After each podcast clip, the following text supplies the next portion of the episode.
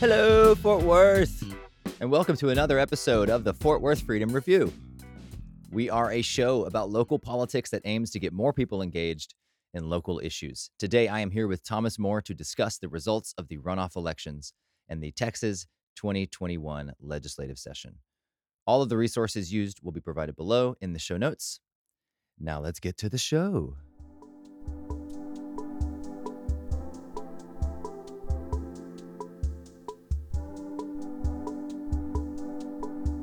All right, well, let's get into it, man.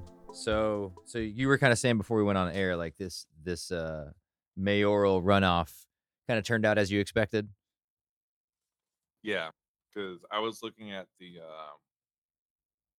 I was looking at how many votes Maddie Parker got, and then, like as I said last time, if you look at like all of the other candidates, like Brian Byrd and Steve Panat or Panatti or whatever, you look at how many he got, they got, you know, they got, mm-hmm. I think they all did better than Zeta did, or at least Bird did, but they're more likely to vote for Maddie if they can't vote for Bird or Panatti, you know? Yeah.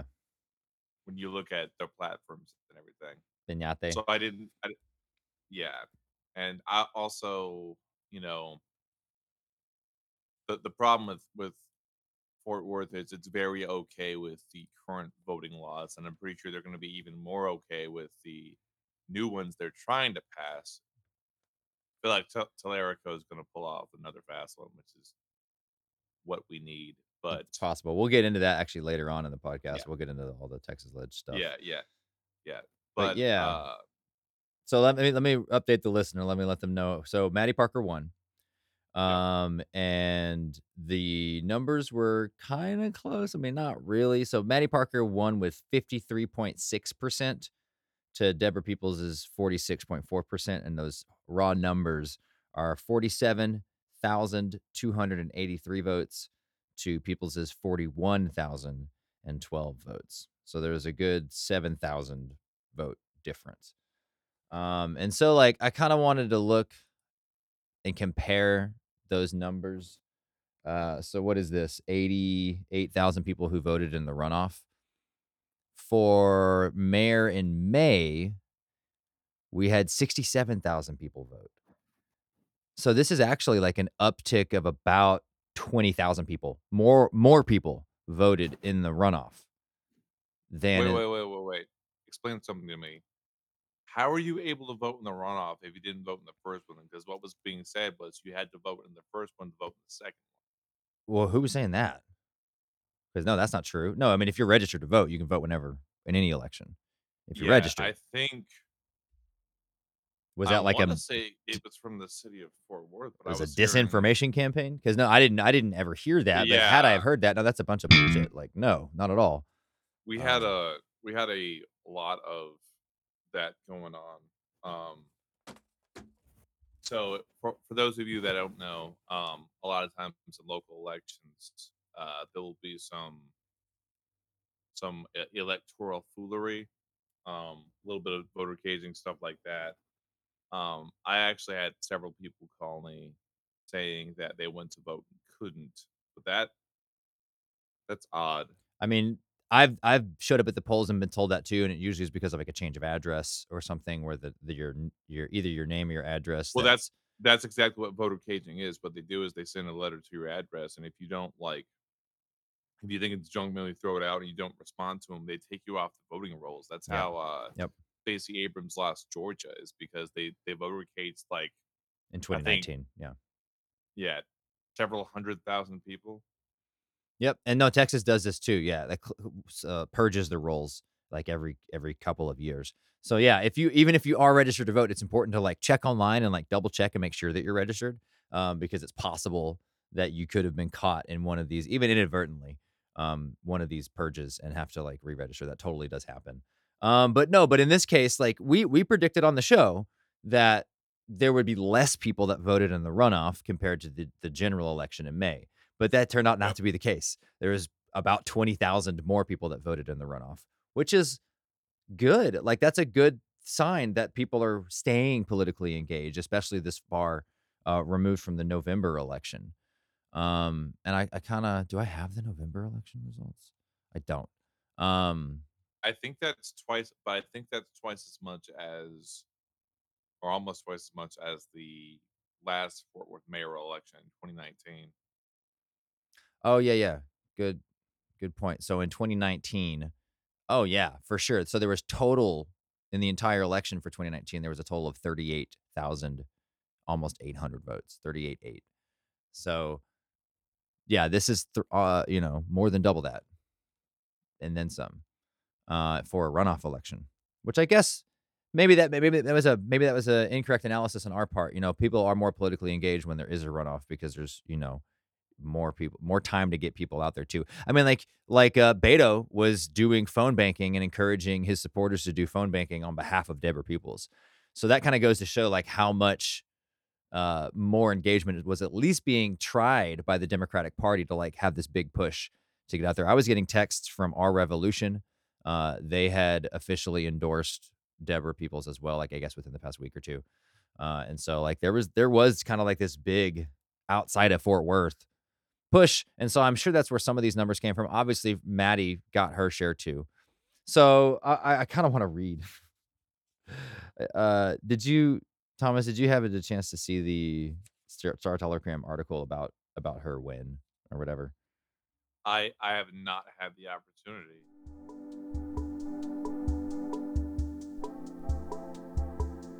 Yeah. There's really not much to see here, buddy. Other than the numbers. Essentially that. So, okay. So Maddie and like, I don't know, Thomas, do you have anything you want to say in regards to like maybe predictions of how Maddie's going to be as mayor or anything to that effect? Entirely depends on what direction she wants to go. If she wants to try to have a more moderate tone, it might be okay. I predict though that she's going to go down the rabbit hole with the rest of the Republicans, and there's going to be a lot more of a push for certain conservative agendas. You're not going to get. The good news is she's going to have a harder time than Betsy Price did, because it's a totally different city council now. Yes, exactly. So not totally different, but yeah, pretty different. You know, we've got like half more, what, 5 of the seats are incumbents and the other 4 or we've only got 8 seats. So what is it? 4 and 4, I guess. Let's see. Bird's gone. Zeta's gone. Shingleton's gone. Jordan's gone. Kelly Allen Gray. Oh yeah. Gone. Bird is gone. Yeah. I was just thinking about the runoffs specifically, but you're right. In the general election, there was a couple of incumbent losses. So good point. Yeah, it is a new city council.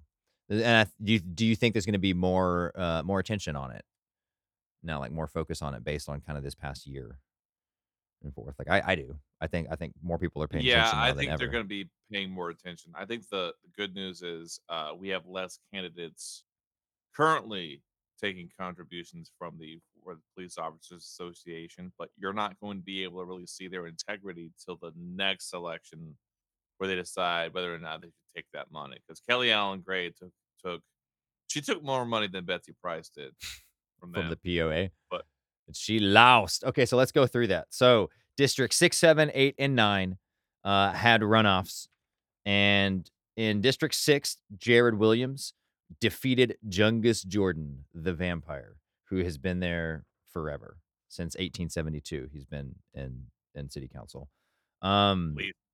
We think till since 1872, he may have reinvented his identity and actually be older. But. So since Fort Worth's been, no, I'm just kidding. So yeah, he's gone. That should be investigated. So Jungus Jordan is gone. He's the longest serving council member, and it was close.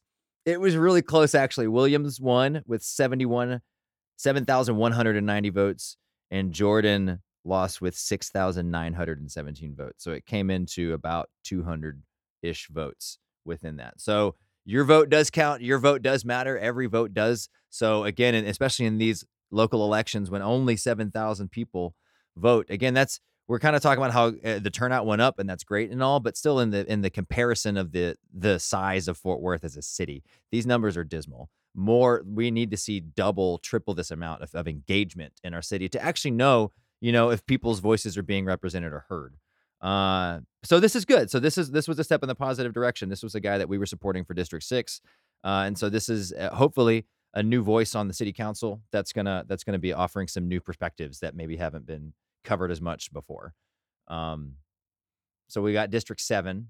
And this was the one with Leonard Firestone versus Zeb Pent, who, to be honest, like, I kind of feared that Zeb Pent was going to win based on the May.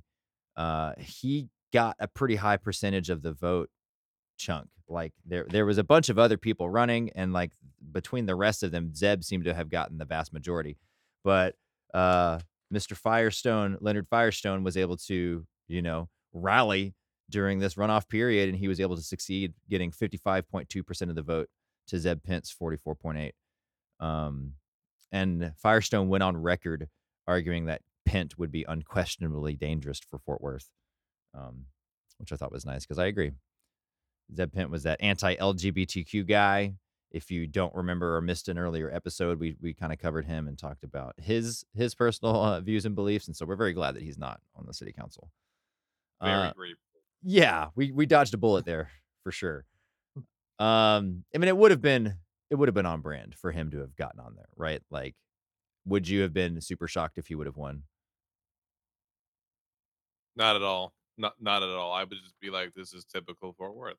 Yeah, I agree. So I'm glad. I think, you know, regardless of what Leonard Firestone's stances are, and I'm sure we probably don't agree on everything or maybe many things, he's definitely better than the alternative. So good for him. Good for Leonard. And I look forward to seeing what these people say and what they debate and what they argue in the city council, what they actually vote for.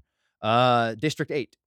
We got, this is the best one. I'm so excited about this. This is going to be awesome. Chris Nettles has finally won and defeated Kelly Allen Gray. Woo woo. Congratulations, Chris. He defeated her. He got 3,591 votes to her 3,288 votes in District 8. And man, that's so few votes. That's just so small of a number. Only about 300 between the three of them. But even just the turnout in general in District 8, it seems lower than some of the other ones.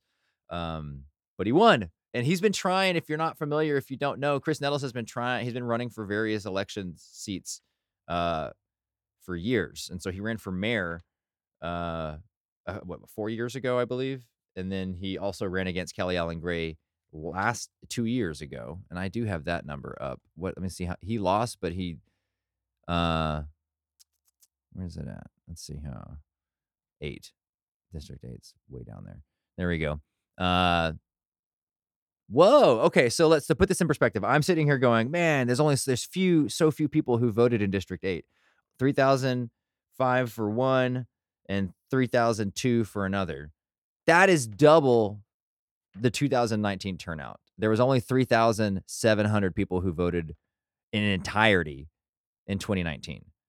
And so Kelly Allen Gray won in 2019 with 1,988 votes, and Chris Nettles lost with 1,483. So, wow. So that's actually, in the grand scheme of things, that's actually a really huge jump in voter turnout. So we got to give credit where credit is due. Good job on District 8 for being able to like double its voter turnout in 2 years. That's awesome. And I think, you know, based on the demographics of District 8, I think, you know, the past summer and the protests and the movement has garnered a lot of organization on the east side of town.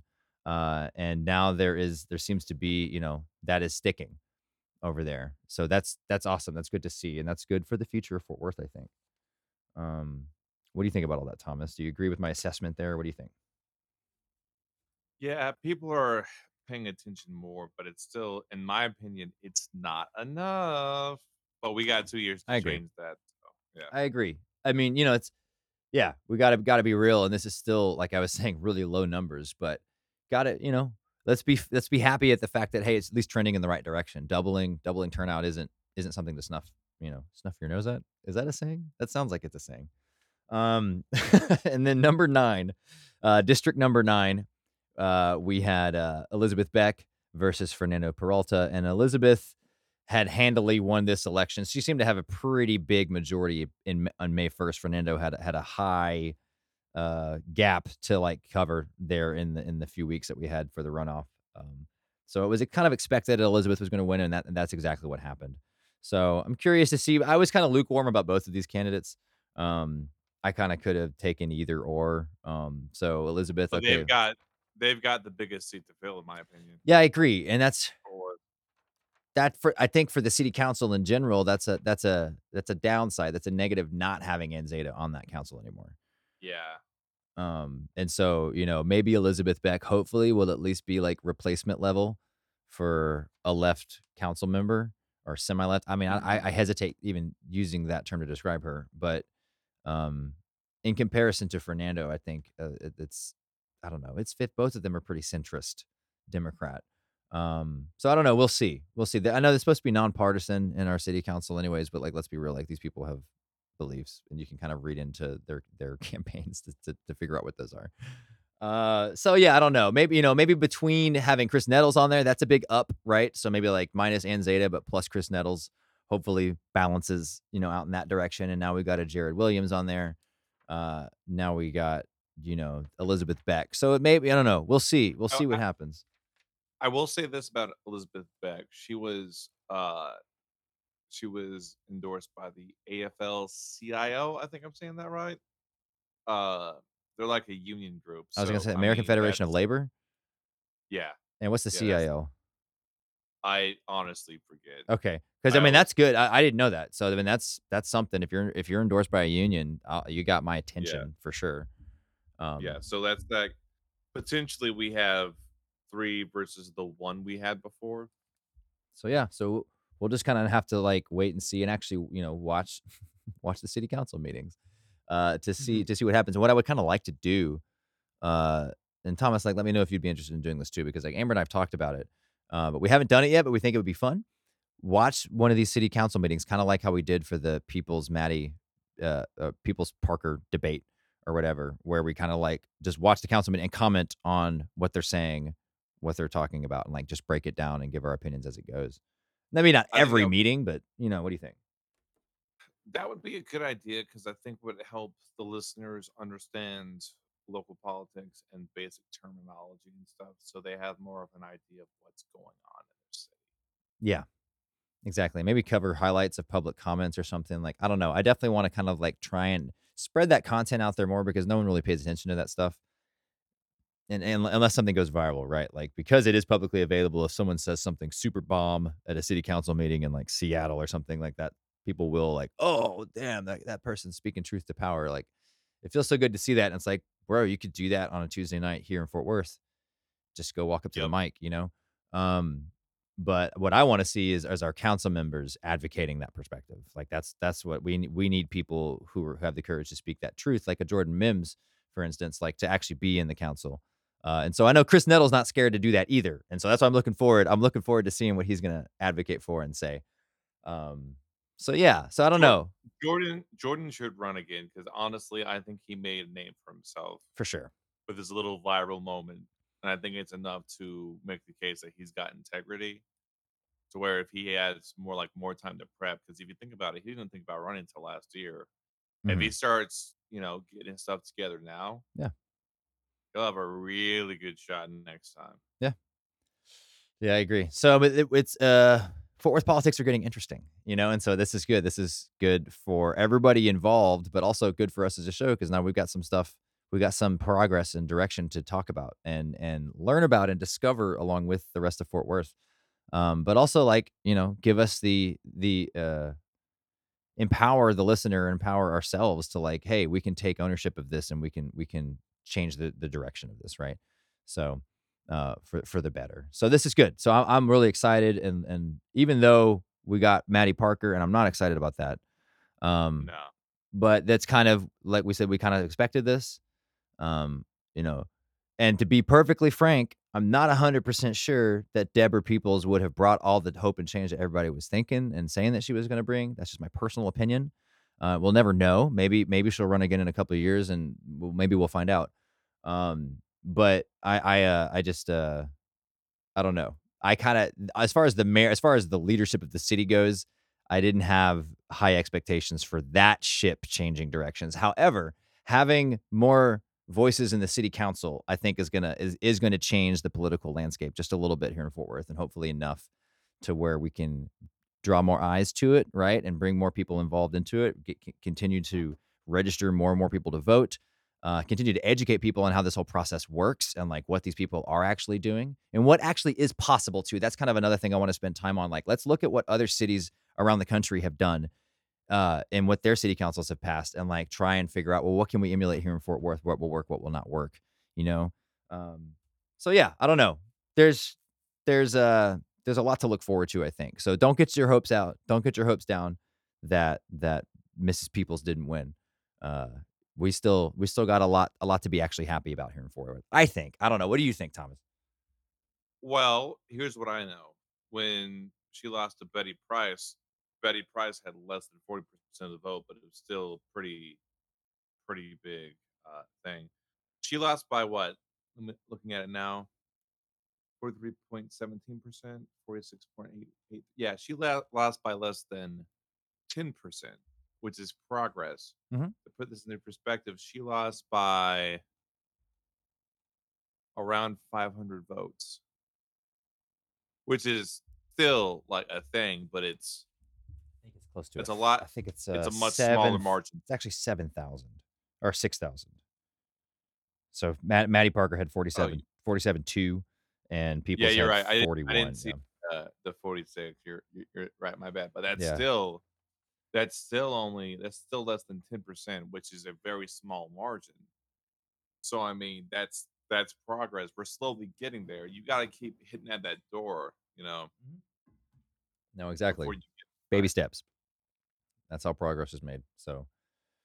And it's interesting. There's like eyes on Fort Worth now, and there's kind of have been for the past, I don't know, 6 years or so. I feel like more than, and maybe that's just my own personal bias. Maybe it's been like that for a while. But to me, it's just kind of you know why, right? Well, yeah, we're one of the last large cities that is Republican or red county. But here's the thing: if Fort Worth goes blue, that's gonna embolden a lot of progressives to be like, hey. Maybe Beto had the right idea, and then they're going to start losing a lot of ground in the rural counties. And if they stop being competitive in Texas, the South ain't far behind. I don't know. I don't know if it has anything to do with Beto or not. But I mean, I think as far as the global trend, it's just going to increase that divide, urban-rural divide, right? Like yeah, it's I was referring to his strategy when he ran for Senate of going to every county, even the rural areas, because before that, Democrats would like basically not even bother with them because they just assumed the Republicans were taking it. Yeah, no, for sure, and yeah, I agree with you on that. Yeah. Like that is the winning strategy. It's like no, put yourself out there, go to places where you don't even think people are going to agree with you, but like at least present your case. You know, engage those people, talk to them. But like, if you never show up, then they're definitely not going to vote for you. Don't take their votes for granted. You know, like, I don't know, I guess I'm changing a slightly different analogy, but it's making me think of Hillary Clinton in 2016. Like she just assumed the Rust Belt was going to vote for her. And so she never went to Wisconsin, right? She never went to places. She just assumed that she had it. And those places flipped. And so it's like kind of the same. I guess it's the inverse of that, but like, don't just assume that these people aren't going to vote for you, you know, like go out there and try and convince them. And you might be surprised that actually your message is the right one and it is appealing to those people. But if you never, ever go out there, then they're not going to do that. So I do agree with that perspective, Thomas.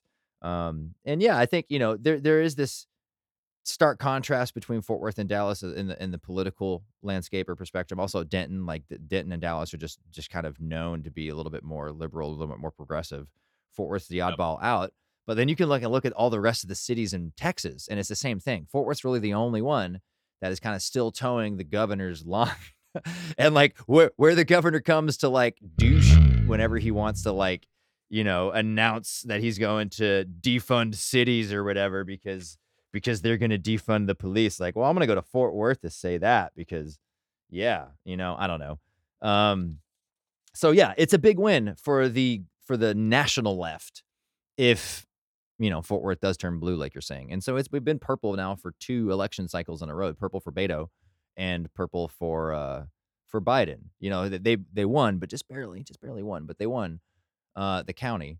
So yeah, now if we can get the city council to be more in that direction, like, okay, great. And I just want to say something, like regarding partisanship and policy.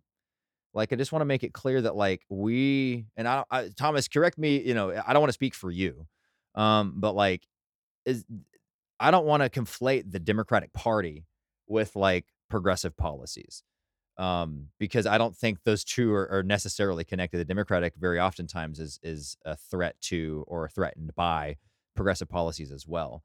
But the truth of the matter is that, like, a Democrat or someone on the blue side is more likely to be pressured to pass those sorts of things than a Republican would ever be, right? So, like, even that to me, strategically, like, having a Democrat in a certain seat is good for the long run, but not just because they're a Democrat, right? Just because they're a Democrat doesn't mean anything, but they're on the side of the aisle where they can be pushed and pressured to do the right thing more so than someone on the opposite side of the aisle. What do you think, Thomas? Like, do you trust the Democratic Party in general, or do I trust the Democratic Party? That's, you should do stand up. I don't trust any political party, but I have more faith in them to get things done because, you know, there's a saying in political science, you know, you have two parties. You have one party that does nothing and one party that does, you know, something, but it's all bad ideas. And I guess doing something is better than doing nothing. But right now, what we have... Well, it depends on what that something is. But yeah, go ahead. Well, analytically speaking, the Republican Party has just shifted to far right from, at least in the spectrum of American politics, they've shifted far right to more like centrist right, or from centrist right to far right. Oh yeah. And so they're kind of losing their minds because what's happening is, you know, to vilify their base, they're really having to lean into this whole identity politics thing. And that kind of leads... Yeah, the culture war. It's all about the culture war. Yeah. They're all bakers, you know. There's I forget which philosopher it was, but he had an analogy of, you know, in politics, you have bakers and doctors, and everyone likes the bakers because everything they give you is sweet. But, you know, only the doctors are going to give you medicine. The Democrats seem to be the only party right now in power that has enough sense to try to do that. The problem is... the current Democrats that are in power, your centrist Democrats, they're not progressive enough, and so they do butt heads, but they are more likely to at least listen and try to pass policies that promote change. Yeah, I mean the listening thing is part of it, but it's only if they're genuinely listening and not just putting on a dog and pony show for you or for the television cameras or whatever. And you gotta twist their arm, because here's the thing. Conservatives, they gain support by telling progressives no. Okay. People love to see, oh, Marjorie Taylor Greene's gonna own AOC, which by the way isn't going to happen, just so we're clear. AOC is too good and they hate that. But with Democrats, you know, you can put some public pressure on them and it might actually compel them to change their tune, because it's a lot easier for them to lose support than it is for, say, a Republican, which is why it's easier for progressives to work with them. Yeah. And there is, like, we kind of talked about that too a little bit on the show, that there is some crossover with the progressive left and with, like, say, the libertarian left as far as critiques and criticisms of what the government's doing. Like, those critiques are the same, but they just can have different solutions for those things. So there is, you know, there are certain things where it's like, and it sounds silly, but we didn't, I don't think, talked about this on the show, but maybe, I don't know, a few months ago, AOC and Ted Cruz got together on an antitrust thing. And it was like, to push this one issue. And it was like, you know, that's a really weird kind of duo to agree on something, but it does in that one, you know, corner case scenario, it does line up in that way. And so, like, you know, I think before or after the January's, was that before or after? I don't remember. It was probably before, to be honest. If you're, I don't remember, to be honest. I probably, yeah, probably. I remember Ted Cruz tweeting about like being on the same page as AOC when the GameStop stuff happened, and she was literally just like, "If you want to help, resign." Yeah, yeah, I love it. You're late. I love it. I think I missed that, but that's awesome. So yeah, so I guess let's lead this into, we can carry the same conversation or the same themes or whatever into the Texas legislature. So the Texas legislature session just ended. And again, just to kind of remind the listener, we only do one every other year. We're a backward state like that. And so this was it until 2023, with the exception of there is definitely going to be a special session in like August, late July or August, to redraw the district lines with the new census numbers.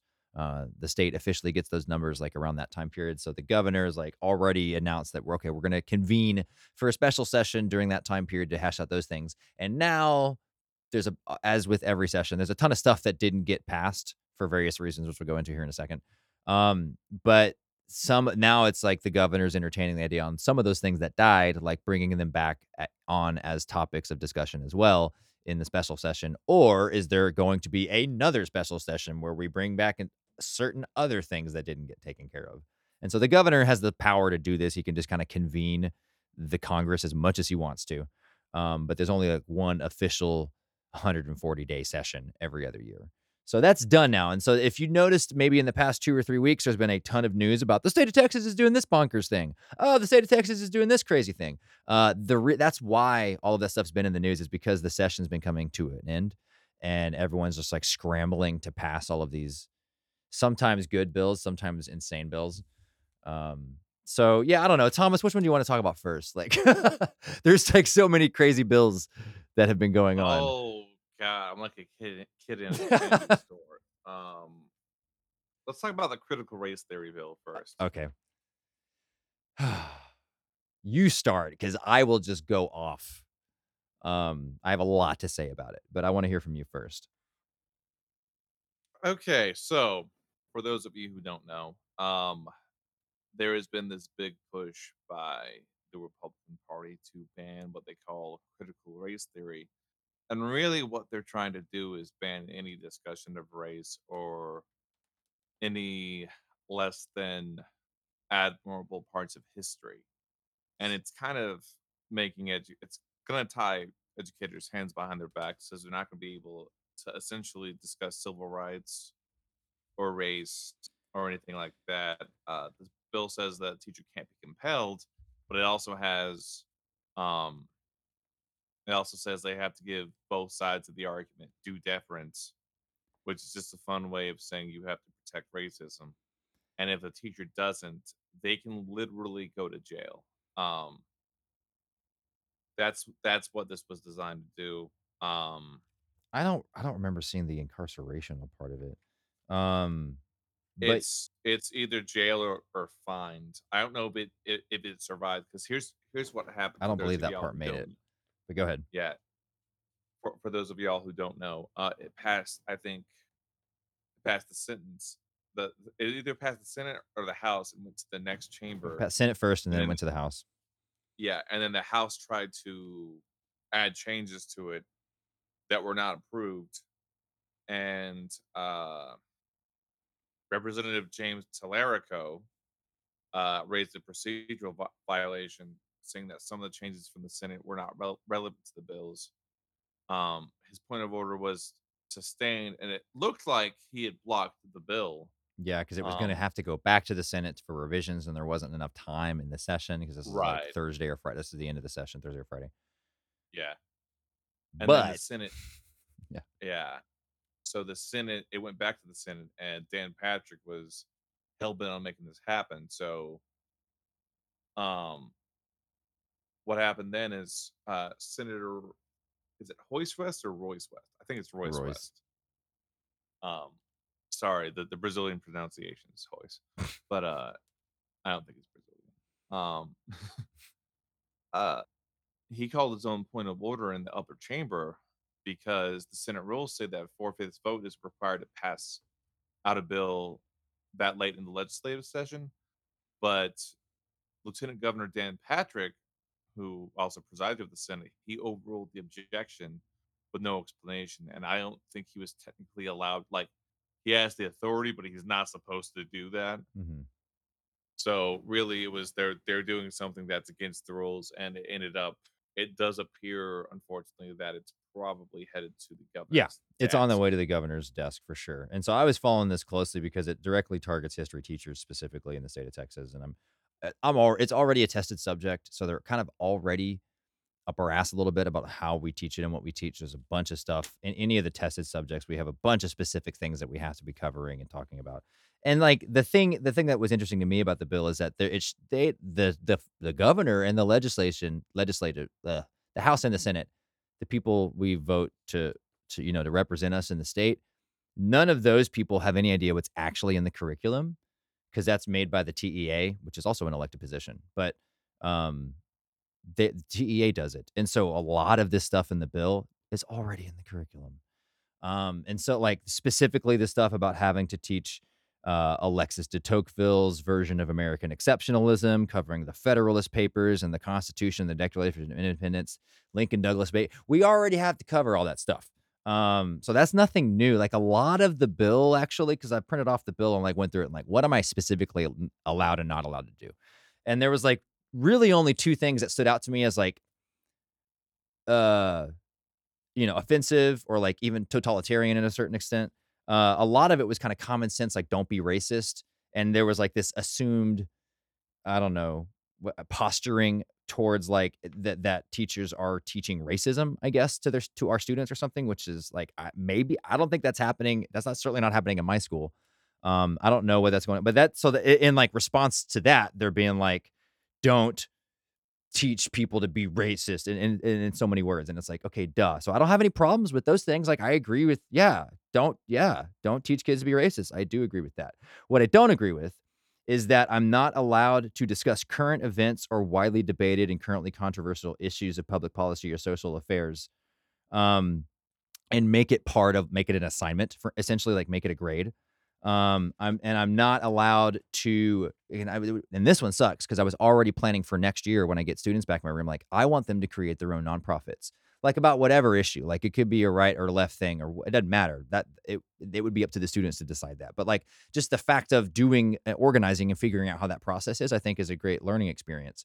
And so like do that. But now this bill says I can't do that. I can't teach political activism or anything like that, lobbying efforts to persuade members of the legislative or executive branch. So I can't like have my kids write an essay and to go read it to their rep or something, which is like something that civics teachers normally do in places where they have civics. But now in history class, I can't make that. I can't make my students do that. I'm thinking I could like make it extra credit and just like not compel them to do it. But if they want to do it, they can. I think that's like a certain loophole about it. But I got problems with all that. But what I really got a problem with, the biggest issue that I had with the entire thing, is that I'm specifically not allowed to tie the concept of meritocracy or traits such as, quote, hard work ethic, and say that these things are racist or sexist or were created by members of a particular race to oppress members of another race. And that one is true. These concepts were created with that in mind by those groups of people. So that's the one thing I was like really looking to see, like, are they making me censor history, or are they just writing a bill that's going to appeal to their base, but that actually doesn't do anything or have any teeth? You know, like that's Republicans do this all the time, where they like make a huge stink about something and they make this thing to get them a bunch of recognition or attention or adoration. But the thing that they made doesn't do shit. And like Democrats do that too, right? Same thing. So like that, I was kind of hoping this would be something like that, where it was like, okay, well, this is a big stinky bill, but it really doesn't do anything. But no, like in this one instance, that specific concept, I specifically can't tie the concept of meritocracy or hard work ethics, pull yourself up by your bootstraps, and tie that to like a white perspective or a white supremacist perspective. You know what I think it is? What? I think they saw the movement last year. Yeah. And got really, really scared. 100%. This is effectively stopping people from being informed about their activism and being even more civically illiterate. Like, here's what happens, okay? You need to fear the political party that their reaction to people participating is to try to curb their participation. That is the number one reason why no one should be a Republican right now. The number one reason. Yeah, I mean, but if you like things the way they are, or you want them to go back to being a certain way, then those are the people that are pushing your message or your values or your agenda. I mean, a lot of politics, as much as I hate to say it, as much as I just spent, 10 minutes ago talking about how policy is way more important than party. What it really comes down to for most people is identity and how they view themselves in their society and like their personal values. And so like if they see somebody who's standing up for those things, then they're for it. And like whether or not that translates into actual change or actual policy, like for most people, they don't even care. It's a popularity contest. And so like that's another thing too, like another reason why I want us to do this podcast and more things like this, where like educate the people to the actual process, have people understand what's actually at stake. But if it for a lot of politics, it's just a just a game, and so like this, in this instance, now that game has become super real, and I'm having to censor history. Well, here's the thing that I'm doing. Here's how I'm going to address this. I'm going to laminate this bill and I'm going to put it up in my classroom because it doesn't say that I can't talk about the bill. So if I tell the kids what I'm not allowed to talk about up front, then they can draw their own conclusions about that. But this isn't the only bill that's been taking people's rights away or kind of ruining our state a little bit, right, Thomas? Like, nope. Nope, not at all. The GOP is just the terrible that keeps on terribling. That's the only way I can describe them. So we have this abortion bill. Thomas, do you have those details in front of you? Actually, I realized just now that I don't have them right in front of me. Oh, give me like 2 seconds. I can. But our Daddy Talarico, as I'm going to refer to him now, in a similar scenario, we had another bill. Likewise, to the critical race theory, critical race theory bill isn't just happening in Texas; it's happening nationwide. Well, so are these electoral integrity. Emphasis on the quotes bill. Yeah, so we'll talk about that too in a second. Yeah, the mass voter suppression that was prevented, thankfully. Yeah, we'll get into that. Or we can get into that now, I guess, while you're looking for the other thing. I guess I could be looking for it too. That's my bad. So were you wanting the to talk about the voter suppression or the trans right bill? I was talking about the 6-week abortion bill. Where you could. Oh yeah, that's. I'm sorry. There's so much. Terrible, I know. Right? Yeah, there's so many messed up. There's so no. You're fine. So yeah. So I mean, this was the thing. Amber was supposed to be here this week, and so was Rose. So and unfortunately, they weren't able to be here. So I would certainly I would rather have a woman's perspective on this, but unfortunately, it's just the two of us here. So we're going to do our best. But yeah, I do want to cover that and make that known that like we have one. I think it's the most restrictive abortion bill in the country, yeah. I believe. Yeah. Full disclosure. Neither me nor Sosa have vaginas. No. Or uteruses. So take that. Take what with a grain of salt. Yeah. Sorry about that. But that doesn't mean that this isn't an important issue or that it even, No. So, yeah, one good thing about this that I can say, rather than, I guess, getting into the specificities of the bill, is that the Satanic Temple has already filed a lawsuit against the state of Texas for this bill violating religious rights. So I love the Satanic Temple. They're one of my favorite nonprofit organizations that does atheism advocacy, essentially. I don't want to even say atheism. That's not quite right. It's really just pro separation of church and state, essentially. And so in, what was it? I think it was like 2014, Oklahoma City had put the Ten Commandments on their courthouse lawn. And so the Satanic Temple was like, okay, cool. Well, let us put Baphomet on it. And they built this awesome Baphomet statue with like kids around it and stuff. It's a really beautiful statue. But then, of course, they freaked out, didn't want them to put that on the lawn. So they ended up just taking all of the monuments, all of the religious monuments off the lawn. And so when the state of Arizona was having like Christian prayers before every session, Satanic Temple went in there and was like, hey, can we give one of our atheist prayers? And everyone was like, no. And everyone freaked out. And so then that was a violation. So then they just don't have prayers anymore. They just got rid of it over there. So they do that type of stuff. And so here we go. The state of Texas is doing abortion rights. And what the Satanic Temple has very cleverly done is they're using these religious rights laws like against the government, essentially. And so there is this abortion ritual that is a part of, if you're a member of the Satanic Temple or identify as, I guess, a Satanist, but as a, more so as an atheist, really, there's this ritual that you're supposed to do where you essentially say like a little prayer to yourself and you close your eyes and you do this before you have your abortion. And it's part of the abortion ritual. And so like to complete the abortion ritual, you have to have an abortion. And so in the state intervening in that process and not, and like forcing women to have to pay for certain certain services before that abortion is, and amongst other things, performed, that is a violation of her religious rights of like, hey, this is part of my ritual, and the state's preventing me from doing this ritual thing. And so that's kind of how they're doing it. And they've done similar things in courts in different parts of the country for other things, kind of using like the Hobby Lobby religious rights laws, kind of like on the inverse. So this has been clever. Yes, it is very clever. So this has nothing to do with like, whatever your personal beliefs are, like, great, fantastic. This organization, it postures itself as a satanic organization because that's shocking and has a shock value, but they're really just atheists. And so they just advocate, for those types of rights. And so, and in this instance for abortion, it's really, the only religious organization that I'm aware of that's actually advocating for those rights. And so thankfully they're coming to the rescue here for us in Texas. And this lawsuit is already been filed like the day after the law was passed. It's like, okay, boom. Now this, so it's going to take a while to go through the courts before anything happens. So we'll have to actually wait and see. I imagine this is going to go up to the Supreme Court, to kind of see what happens and where this goes. But this is like the largest, I don't want to say largest. I don't want to be hyperbolic.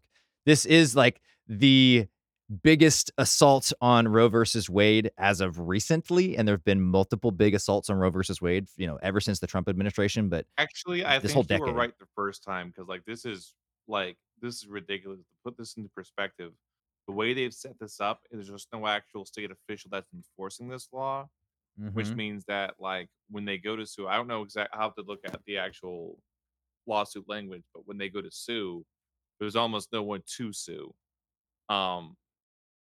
Here's the fucked up thing. They've set up provisions in this bill to where basically if I'm pro-life and I find out someone down the street had an abortion, I can sue the provider. Yeah. Even though I have nothing to do with it. Exactly. You can sue the provider. You can sue counselors. You can sue anyone who has anything to do with helping this woman. Okay. And if they win, they get at least $10,000 and legal fees, which is ridiculous. Yeah, it's insane. I mean, this is a gross violation of due process. Like, I think there's multiple things in here that the Supreme Court would have to strike down. Yeah, it wouldn't even have anything to do with abortion. It would just have to do with how it's written. How it's set up, because it's trying to sidestep holding the the legislatures essentially accountable, because they're like, well, we're not doing anything. It's just private citizens are now allowed to sue these people, which will just get them caught up in the court system. I thought it was really interesting. Actually, Trey Holcomb made the point on my social media when I was posting about this. He made the point that he thinks it was just lawyers or like a lawyer lobby who was like pushing this bill, because all this is really going to do is just make lawyers more money by having them litigate all of these lawsuits. Which I thought was an interesting perspective. Just like he's not wrong. Planned Parenthood couldn't just sue; they have to wait to get sued, which I think is a little ridiculous. Yeah. So, and we'll see. And that was what was interesting about the Satanic Temple lawsuit. They're not really attacking that; they're attacking the fact that the fact that people can sue. It's kind of not even about that. It's more about the fact that they're requiring certain services be rendered before an abortion has taken place. And like that's, I guess that's in the bill too or something. And so like, that's the thing that they're fighting is like that specific, can't do that. So I don't know, maybe, who knows if, and this, obviously neither one of us are lawyers. So it would be nice to have a lawyer on to like talk about these things. But imagine, you know, the Supreme Court, oftentimes when it comes to situations like this, they just take a very narrow view on it and just fix that one specific issue and don't make systemic changes. So it could go that way as well. I imagine this is probably going to be litigated for a while. So we'll just kind of have to wait and see what actually happens with these abortion laws in Texas, which are already pretty stringent. Yeah. So I don't know. Do you have anything else to say about that, Thomas? Because, like, again, I wish one of our other hosts was here to share their perspectives on it. Well, I will say is it's very on brand for the Republican Party right now. Yeah. Their response to people exercising their rights seems to be trying to regulate yours. Yeah. It's complete opposite. This is absolutely ridiculous. I mean, they say there's an exception for medical emergencies, but something tells me that if you miscarry, you're going to have some legal loopholes to go through, and the doctors are going to be more hesitant to help you because they know that if they help you, they're going to get sued in some manner. If someone who doesn't have a medical degree decides that it wasn't an emergency, you know what I'm saying? Mm-hmm. Yeah, it's a little ridiculous. Yeah, and there's that's like a whole topic that we could actually go into sometime. The whole system's messed up in that regard. Like the whole criminal justice system is that's a whole dark side of it that you don't often hear about that Amber's educated me on. But anyways, let's get to more of the other messed up stuff that's happened in the Texas legislature. So did you want to talk about the transgender one? I didn't actually get to cover this one, so you would be informing me as well. I'm pretty sure they blocked this, but... Okay, so it was one of the ones that was killed, because there was a lot that was killed. Well, it's not killed. It's probably going to be reintroduced. Mm-hmm. I think what ended up happening was it missed the House deadline. Okay. Let me just read something real quick, because I'm 90% sure. Huh, he didn't have anything to do with this one. I expected Daddy Talarico to be... involved, just so we know, Representative Talarico was the person in the House who got the critical race theory bill sent back to the Senate and almost killed it. But he's also, as you'll hear in a minute, he's also played a pivotal role in fighting the voter suppression bill they have going on. But let's talk about this transgender bill. So basically, like a lot of the Republican parties, one of the things they're really pushing right now is identity politics. And they decided that trans kids shouldn't be able to play sports with the gender they affirm with. Oh, that's right. I did hear about that one. Yes, I know what you're talking about. And that did die. Yeah, but there's... Dan Patrick almost overstepped his bounds by trying to call for a special session for this, and Greg Abbott got a little pissed off with him. So hopefully his hubris is so big that he just doesn't put it on there to punish Patrick. But I feel like he put it on there anyways because, if there is a good idea and a terrible idea, the Republicans are going to pick the terrible idea 9 times out of 10. Yeah. So yeah, that's what's happening there, and basically. This bill would restrict the participation of transgender student athletes in school sports. It ran out of time for consideration in the House. I'm reading from the Texas Tribune, if y'all didn't know. As the lower chamber hit a crucial deadline Tuesday night for passing all Senate bills, which I think is kind of crazy because that didn't seem to be much of a problem for the critical race theory bill. That's also why. Senator Royce West raised a point of order because they're not supposed to that late without a 4/5 vote, and that vote never took place. So when Dan Patrick overruled that with no explanation, I'm pretty sure he broke some rules in the Texas Constitution, but the problem with the Texas Constitution is it kind of likes to contradict itself. Yeah, I mean, when you're the party in power and the people in power, you can do whatever you want. Yeah, and I guarantee you, when they redraw these district lines, it's going to be to the benefit of the GOP. Yeah, just like it was in 2010 for sure. Yeah. Senate Bill 29 would have mandated that transgender student athletes, they play on a sports team based on their sex assigned at birth instead of their gender identity. The bill's proponents said it was necessary to protect girls' sports, arguing that allowing transgender girls to play on school sports teams gave them an unfair advantage because they have higher levels of testosterone. Here's the thing. There are ways to get around this. There really are, that don't involve not letting them compete.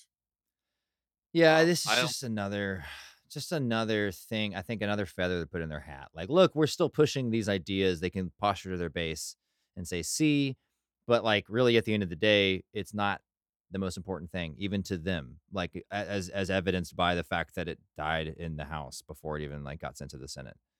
Well, it only matters because it makes people emotional. Like they're functioning off of identity politics because the that's all they have. The Republican Party is dead without it. Yeah, they don't have the support. They don't have real policies. They don't have real solutions to things. It's just more posturing to their base of like, oh, Dr. Seuss is banned, which, by the way, no, it wasn't. The company, the estate, decided to quit selling certain books because it wasn't profitable.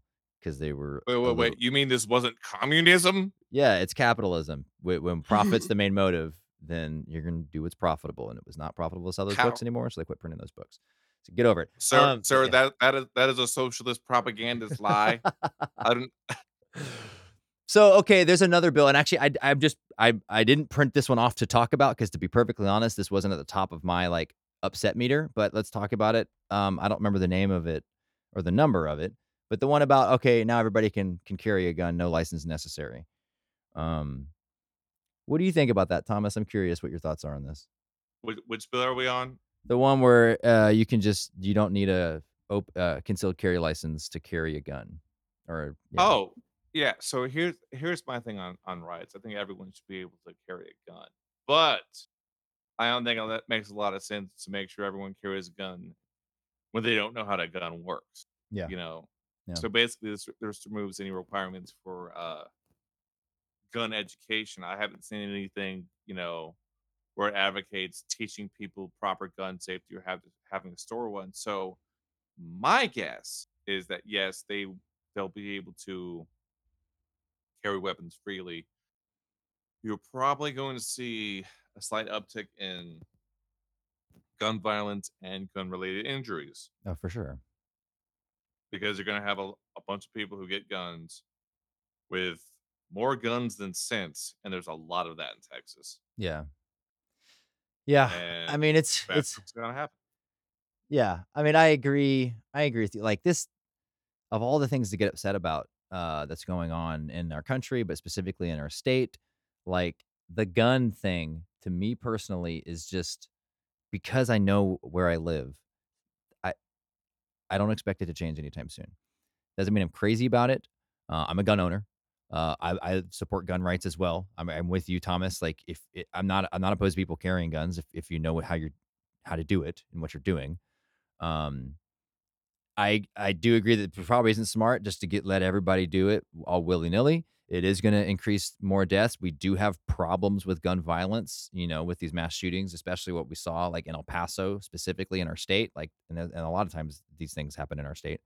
All that stuff sucks, and I don't like those things. But trying to be a realist, I don't see the political will in our state to change anything anytime soon. And so, like making this one law, like I was talking to my parents about it this morning. They were like really upset about it. And I was just like, I don't know. Are you surprised? I don't know. I wasn't surprised by it. I'm more upset about the abortion thing. I'm more upset about the history thing. To me, those are like totalitarian leaning things. Like there were bigger battles. Yeah. Yeah. They're not authoritarian, totalitarian. When you're telling somebody what they can and can't do with their own body. And when you're editing history, that's totalitarian. And that's what Texas is doing right now. The gun thing. I don't know, man. Like I'm just like, if I lived in a different state where the culture around guns was different, I would feel differently. But I've lived here my entire life, and like I just don't see anybody around me or even me like going like, we got to get rid of these things. Like that's not going to happen. And so like as it's almost, I hate to say this, and I didn't even know I was going to say this, but I'm finding myself about to say that like if you can't beat them, join them sort of thing. like fighting that battle here in this state. If you want to fight it at the federal level, cool. That's a separate issue. And I support that fight. But here in this state, like, man, I don't know. There's only so much political power and will to do stuff with. And like to try and do something on that front to me just seems like a giant waste of time. Considering we've got all of these other things going on, right? All of these different rights being taken away from people of color and from women, you know, the police being a suppressive authoritarian, you know, entity, like all of this stuff, like, let's try and fix that stuff. And it's just, our list is so long. That's my personal take. And I know there's other people that disagree with that and that like guns is a big deal to them, but I don't know. That's why I was curious about you, Thomas, because we haven't talked about this. But I'm like, yeah. See, that's the other thing that kind of got me less concerned about this is because I know gun culture. Full disclosure, like the El Paso shooter, I also went to Collin College, and I think like a year or two before, they actually passed a law saying that you were allowed to concealed carry on campus, like students could. That was their response to an increase in mass shootings, is letting people concealed carry. Mm-hmm. I think this was in 2015, 2016, somewhere around there. And also, you know, I remember I went to high school, and I'm a punk, right? So I went to a small town, and this one kid decided it'd be funny to tell the principal that one of me or my friends is going to have a gun to school, and we're going to shoot the place up. Oh, no. Which isn't true. Now, here's why it's a little hypocritical, okay? I went to high school in rural America. It was hunting season. The principal literally let anyone with a car keep a gun in there mm-hmm. for hunting, like rifles and stuff.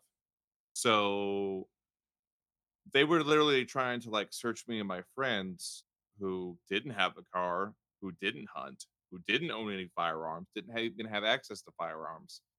And meanwhile, the kid who tipped off the teacher and half the class has an armory in the parking lot. Yeah.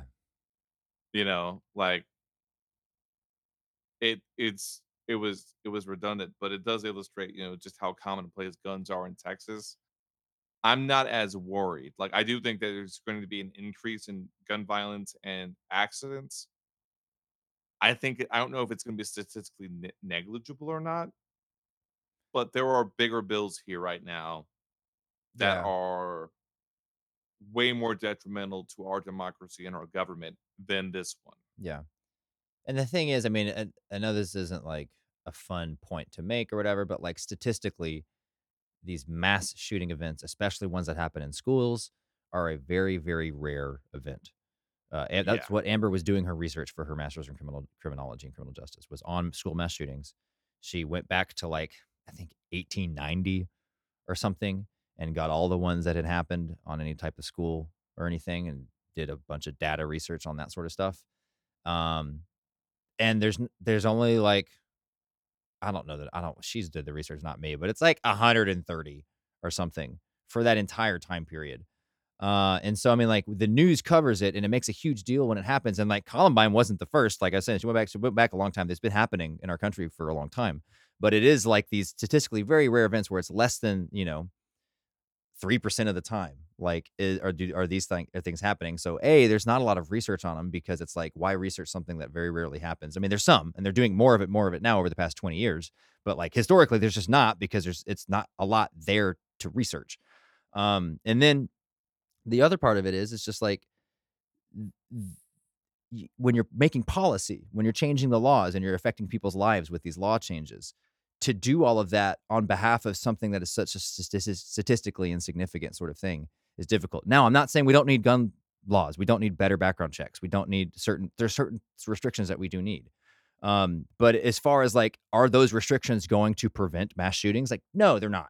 And like, they're never going to. And so like, to believe that like something that the government is going to do is going to stop these things, with you know, unless they take all the guns away, which that's never going to happen, then that's the only other way we're going to go about doing this, right? Like, that's, Australia did that, and we can point to that and say, look, they did it. It can be done.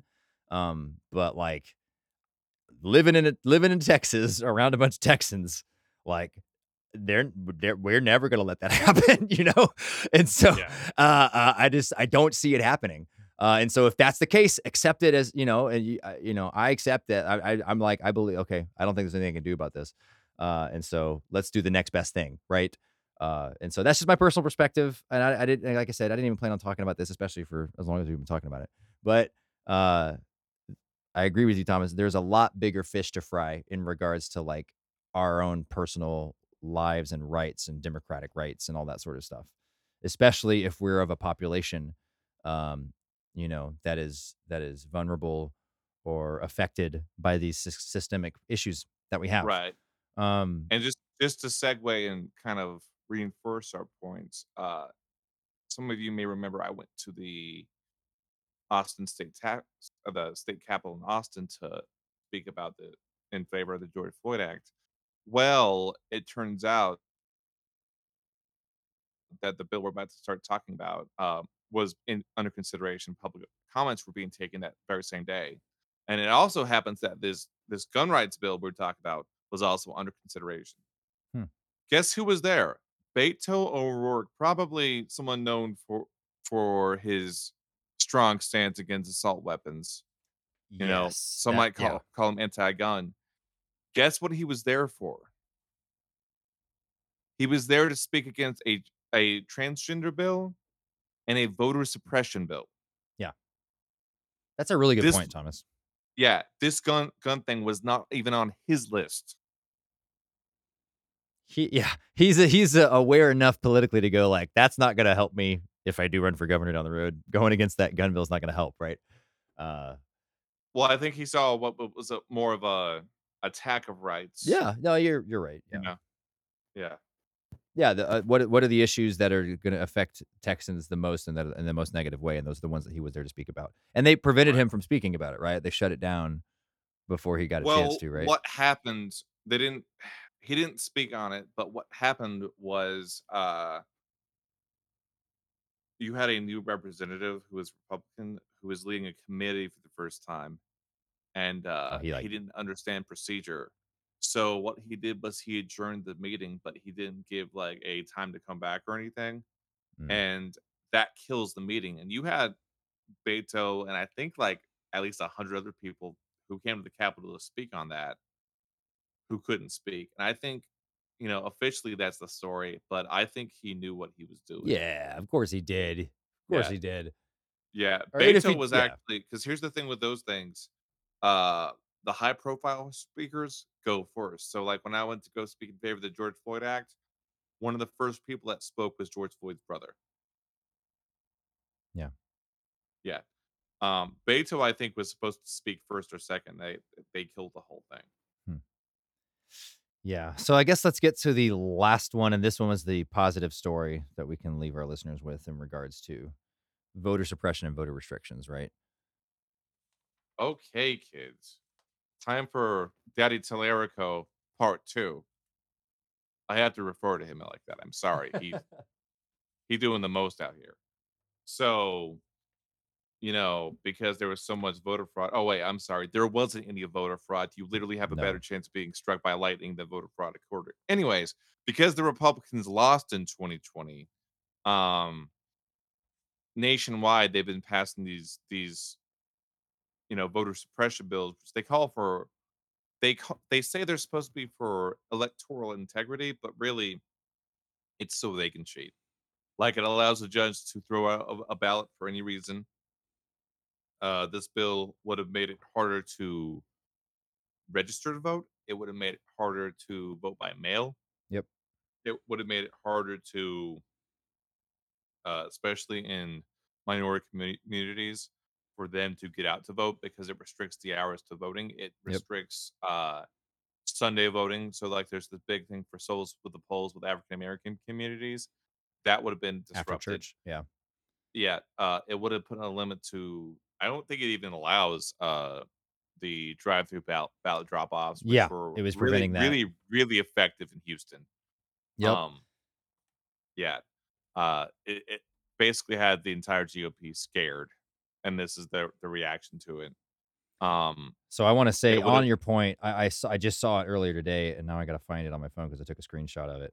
But Ken Paxton was like on record talking about that and essentially saying that like we would have lost in 2020 had we have not prevented all these mail-in ballots in Houston.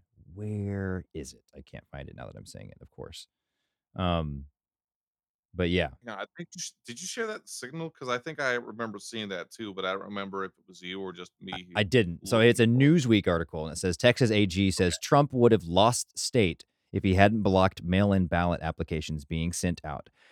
Harris County, home of the city of Houston, wanted to mail out applications for mail-in ballots to its approximately 2.4 million registered voters due to COVID-19. However, the conservative Texas Supreme Court blocked the county from doing so after it faced litigation from Paxton's office. And Paxton said, if we'd lost Harris County, Trump won by which Trump won by 620 votes in Texas. Harris County's Trump won by 600. What? If we'd lost Harris County, then Trump would have won by 620,000 votes in Texas. Okay. That wasn't exactly what I thought it was. Had we not have done that? So it's the court that did it. So it's like kind of a little disingenuous to say that like the legislation blocked it. It wasn't them. It was the courts. However, he still takes ownership. He said, had we not have done that, we would have been in the very same situation. We would have been on election day. I was watching on election night, and I knew when I saw what was happening in these other states that we would have been, that would have been Texas. That would have been in the same boat, meaning we would have had all of these recounts. And we would have been caught like in the what if, like with Arizona and with what were all, there was like six of them, right? Was it Arizona, Pennsylvania? I forgot who all the states were. Let's see. It was, recounts. You're talking about the swing states, Arizona, Pennsylvania, Georgia. Yeah, Georgia. I thought it was Michigan. Yeah. They did it in Wisconsin. Yeah. Crap, now there's another one and I'm trying to remember what it is. But yeah, but our point being that like Ken Paxton is literally straight up saying that like, had the court not have stopped these 2.4 million voters voting applications being sent out, which again, this is the will of the people, right? Like we're talking about a democracy, right? So like we want the people to have a voice, right? But no, they're glad that the courts blocked that because they were able to maintain power because of that situation. Right. And so this bill is an extension of that. Like, okay, we were able to stop this in 2020. Now let's like put it in writing and like make sure they can't do drive-in voting. Make sure they can't do early voting hours past certain time periods. Make sure they can't do this and do that. You're seeing this. You're seeing this nationwide, and the reason being is I can't stress this enough. Donald Trump lost because he lost the minority vote. That's what happened. They showed up, and normally these interest groups have very low voter participation. Like to put this in perspective, especially with presidential campaigns. The Republican Party hasn't won the popular vote since 2004. Yeah. Before that, they hadn't won it since 1988. This is our electoral college BS. Yeah. The number of registered Republicans is like 3 or 4% lower than registered Democrats. And there are more registered independents that we've had in, decades, maybe ever. And all this points to a dying GOP. Okay. And so how they survive is they suppress votes and they keep their supporters emotional because emotional people show up more. Okay.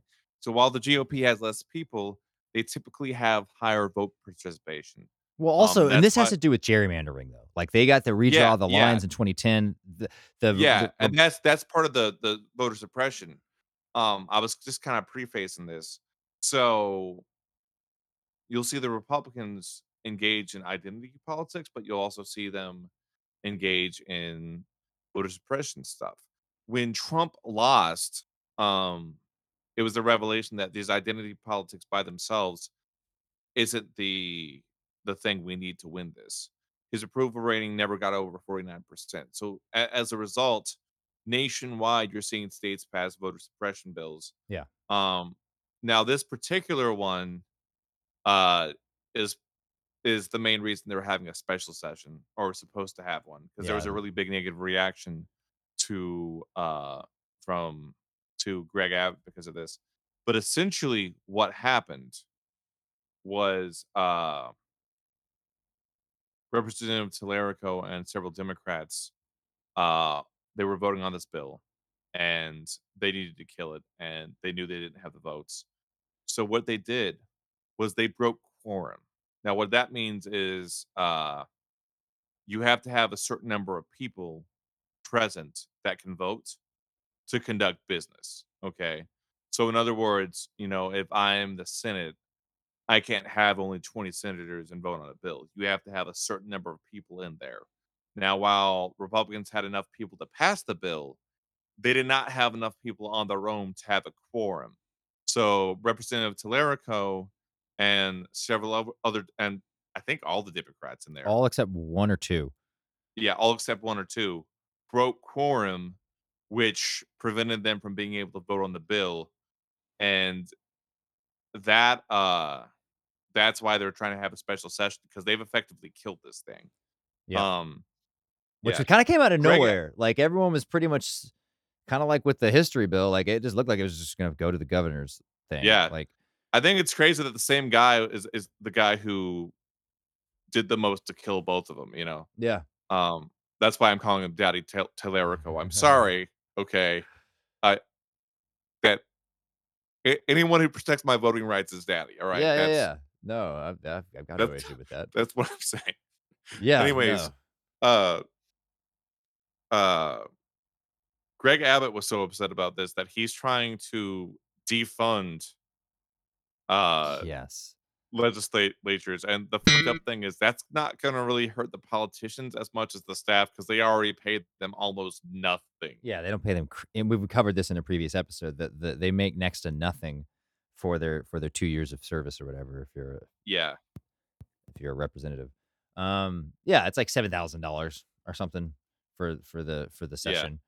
And so you're not going to get your $7,000. Which, but like in principle though, let's think about like what does it actually mean if the governor is able to take away the paychecks essentially of the legislature. Those, the way it's supposed to work is there's like separation between the branches. You know, the executive branch does its thing, the legislative branch does its thing. Yeah. That's like the president making sure that the Senate or the House like doesn't get paid. Like that doesn't even really make sense. Yeah.